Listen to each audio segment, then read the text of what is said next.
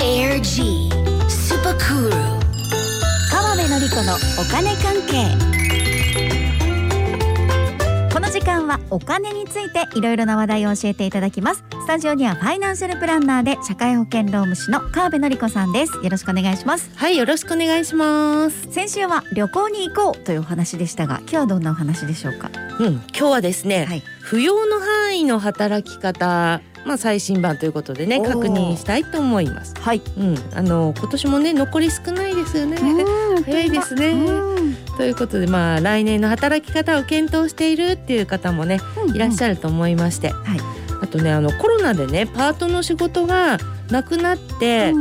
ちょっと今働いてないんだけれども状況がね落ち着いてきたからパート探そうかなっていう方も結構いらっしゃるみたい。そうですね、うんそっかもう来年のお仕事のことを考える時期ですもんね、うん、そうなんんですよね。まあ私個人的なあの考えとしてはですよはいもしね状況が許せば扶養の範囲と言わずにねセーブしないで働こうよって思ってますけどね。はい、っていうのは今ね日本は少子化でう、んもう人口減少の国なんですねそ。うですねうん、つまり労働力が不足している国とうんいうのでね、まあ、能力をね眠らせている方っていうのが社会で力を発揮することは本当にねありがたいことなんですようね。んであとは家計の収入も上がるじゃないですか。そうですねで収入が上がればもっとお金を使えるようになるしうん使うようにもなるので、はい企業にとっても収益アップっていうねおーことになるしうんで企業が儲かれば設備投資とかねしてまた新しい商品やサービスを作り出せるしとあーそしたらまた給料アップにつながると。そっかそうですよね、うんだからこうやって次から次へいい循環が生まれていくっていう感じですね、ねえ、うんあまーあねそしてねあの扶養の範囲で働いている人いっぱい知ってますけれども、はいもうね能力がめちゃめちゃ高い人いっぱいいるんですよで。もそうだと思う、ね私の周りもそねう、うんそうなんですよ、うんねまあねとはいえ、まあ、育児の状況とかね、うん介護だったりとそかう、ですねうん、健康とかいろんな事情でたくさん働くことは、ね、今難しいという方も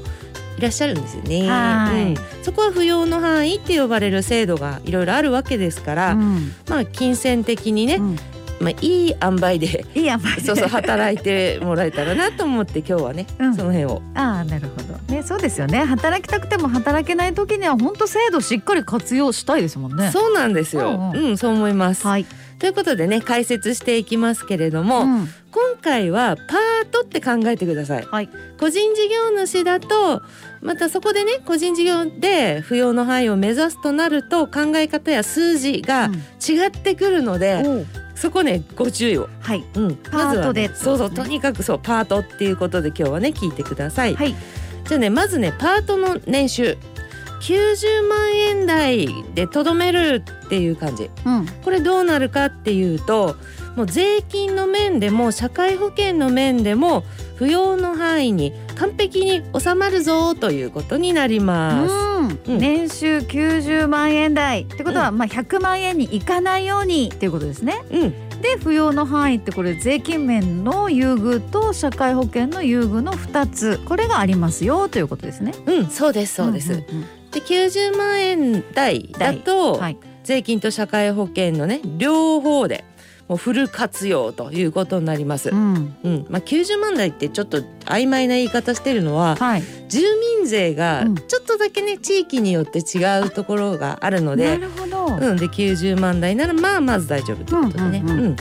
ただね90万台となるといやもうちょっと稼ぎたいなっていうのもあるかもねうんとそこでね100万円超えたら、うんまあ地域によってちょっと違うけれどもはい100万円ですね、大体ねそうなると住民税の支払いが発生してくるわけですよなるほどそはい。うでもねちょっと超えたぐらいだと、うん住民税もちょっとかかるだけなんでおうーん、それを言うなんらその次ですよね、やっぱり103万円出たうん、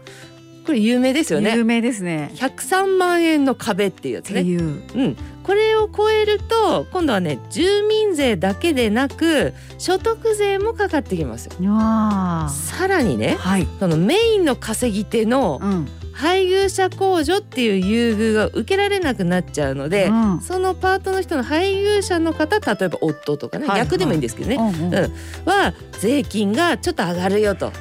そうかそう103万円の壁ね、うん自分も所得税と住民税がかかるようになりますそうそうあと相手も税金がアップですってことですねそうですそうです、うんんんまあ夫婦でねあの税金発生税金負担アップってなるので、うんやっぱり103万円意識するっていう考え方はありだと思いますよ。うんうんうん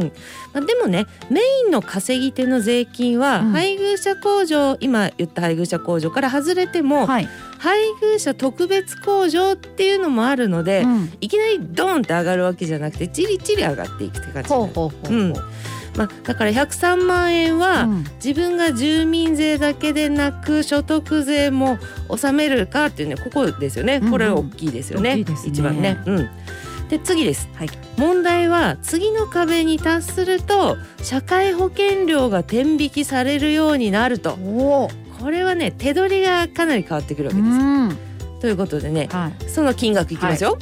106万円または130万円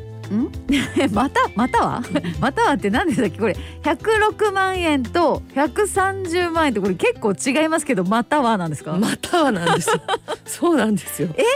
またはこれね、はいあの従業員数500何人みたいな大きいところでッパートをしていたらそれ以上大きいみたいなところだったら、106万円で健康保険料厚生年金保険料天引きされるっていうことになります。ほうん、従業員数以外の基準もまああるんですけう、ど、うんちょっと細かい話なのでねとりあえず従業員が軽く500を超えるよって思ったら106万で社会保険料発生となるほど思っておいたらいいかな。はいで小さい企業でパートしてるよっていうことであればね130万円まで働けてそれいっちゃうと健康保険厚生年金発生とおじゃあつまり小さい企業だといっぱい働いても OK そうそえでもこれななんですかなんでなんですかうまあねはねまたはの問題ね。い、はえい、企業の大きさでってことうん、そううん企業の大きさなどでこれあーどっちの数字になるかが変わってくるんですすけど、うん、割と新しい改正ですよ確かおーに今まで130万の壁だけだったから、うんうん、